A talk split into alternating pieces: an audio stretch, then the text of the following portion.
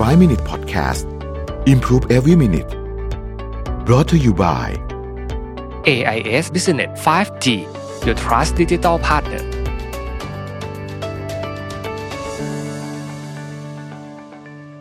สวัสดีครับ 5 minutes 99 problems นะครับ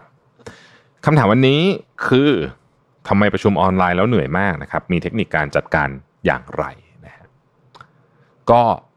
เป็นคำถามที่ช่วง work from home หนักๆ ก็จะมีคำถามนี้เข้ามา แล้วผมก็ยอมรับว่าจริงนะฮะก็จริงๆมันมีชื่อเลยเขาเรียก zoom fatigue นะฮะคือแบบว่าลามากจากการทำซูมทั้งที่จริงๆเราอยู่บ้านเราควรจะเหนื่อยน้อยกว่าใช่ไหมแต่มันเหนื่อยมากกว่านะฮะโอเค มันมีหลายสาเหตุนะฮะอันที่หนึ่งเลยเนี่ยคือเวลาเราประชุมผ่านหน้าจอคอมพิวเตอร์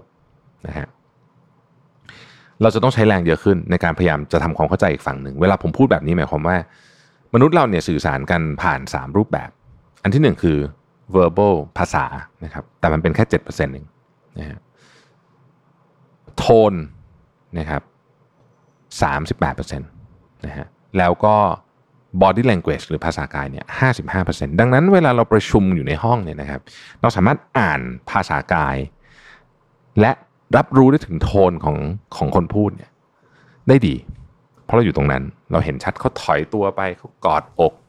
คนกอดอกก็แปลว่าอาจจะมีการปกป้องตัวเองอยู่นะฮะเขาเท้าโน้มตัวมาข้างหน้า แปลว่าเขากำลังสนใจเราอยู่อะไรแบบนี้คือภาษากายเนี่ยมันเป็นสิ่งที่มนุษย์แปลออโตเมติกมาตั้งแต่ยุคไหนยุคไหนแล้ว เราสามารถบอกได้ว่าคนนี้เนี่ยมีโอกาสกำลังจะทำร้ายเรานะฮะโดยที่เราไม่ต้องรู้ภาษาเขาเลยนะสมมติเราพูดภาษาเขาไม่ได้เลยเนี่ย เรามองลักษณะท่าทาง เขาเราก็ตอบได้แล้วว่าเฮ้ยคนนี้กำลังจะทำร้ายเรา อันนี้คือลักษณะเดียวกัน เพราะในการประชุมเวลาเจอหน้ากันเนี่ยนะฮะภาษากายมันช่วยทำให้การสื่อสารเนี่ยเราไม่ต้องแปลความหมายเยอะ พอประชุมผ่าน Zoom ผ่าน Microsoft Teams ผ่าน Cisco WebEx ต่างๆ พวกนี้ เราต้องใช้พลังเยอะเพราะภาษากายมันมองไม่เห็นชัดเหมือนเดิมละมันอยู่ในจอจอเล็กด้วยเล็ก ๆ นะฮะ แล้วก็มันก็จะไม่มีพลังส่งมาได้เท่าเดิม อันนี้คือข้อที่หนึ่งนะครับข้อที่สองก็คือว่า เวลาอยู่ที่บ้านเนี่ยทำงาน work from home เนี่ยคนเป็นหัวหน้าทีม จะรู้สึกว่าช่วงเวลาที่ได้ทำงาน คือการที่ได้เห็นหน้าทุกคนนะฮะการได้ประชุมการได้พูดคุยสื่อสารกับทุกคนเนี่ยนะครับ เพราะฉะนั้นเนี่ยโดยส่วนใหญ่นะฮะ work from home เมื่อไหร่ปุ๊บ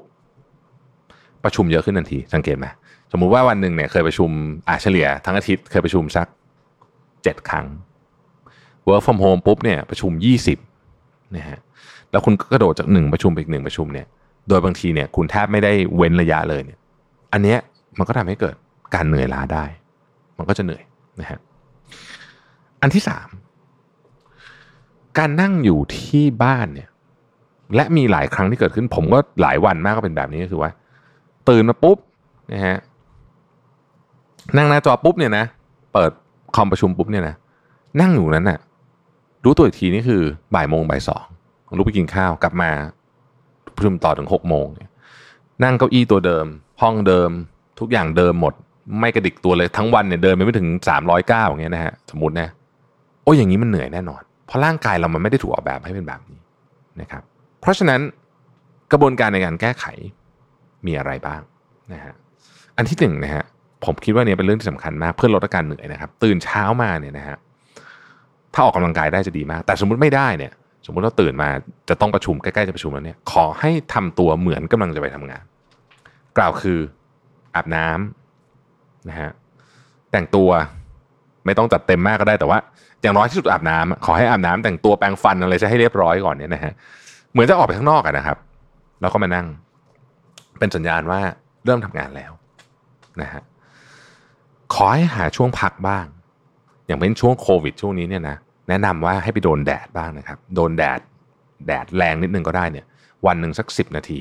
นะฮะห้านาทีก็ได้ตอนเช้าห้านาทีตอนบ่ายนะดีมากเลยนะครับ แล้วก็พยายามลุกเดินให้ได้มากที่สุดเท่าที่จะทำได้ อย่านั่งอยู่แต่กับเก้าอี้อย่างเดียว เพราะว่ามันจะทำให้คุณล้าร่างกายมันจะล้าไปหมดนะพอเดินปุ๊บเนี่ยสมองมันจะเริ่มดีขึ้นนะครับ แล้วก็ต้องเบรก ถึงเวลาเบรกต้องเบรก กินข้าวต้องกินนะฮะต่างๆ พวกนี้นะฮะแล้วก็มันจะช่วยให้เราเหนื่อยน้อยลงนะครับ อีกอย่างนึงที่สำคัญมากก็คือว่าต้องตกลงกันในทีมว่าเฮ้ยบางอย่างเนี่ย ไม่ต้องประชุมก็ได้นะส่งข้อมูลกันในอีเมลในแชทก็ได้นะฮะขอให้เราเลือกประชุมเฉพาะเรื่องที่มันสำคัญจริง ๆ เท่านั้น แล้วก็สุดท้ายครับ ทุกคนต้องเตรียมตัวประชุมให้ดี เพราะไม่งั้นเนี่ยมันจะยิ่งเหนื่อยไปหมดนะฮะเตรียมตัวประชุมให้ดีประชุมเสร็จมีการ follow up ที่ดี ขอบคุณที่ติดตาม 5 minutes นะครับ สวัสดีครับ 5 Minute Podcast Improve Every Minute Presented by AIS Business 5G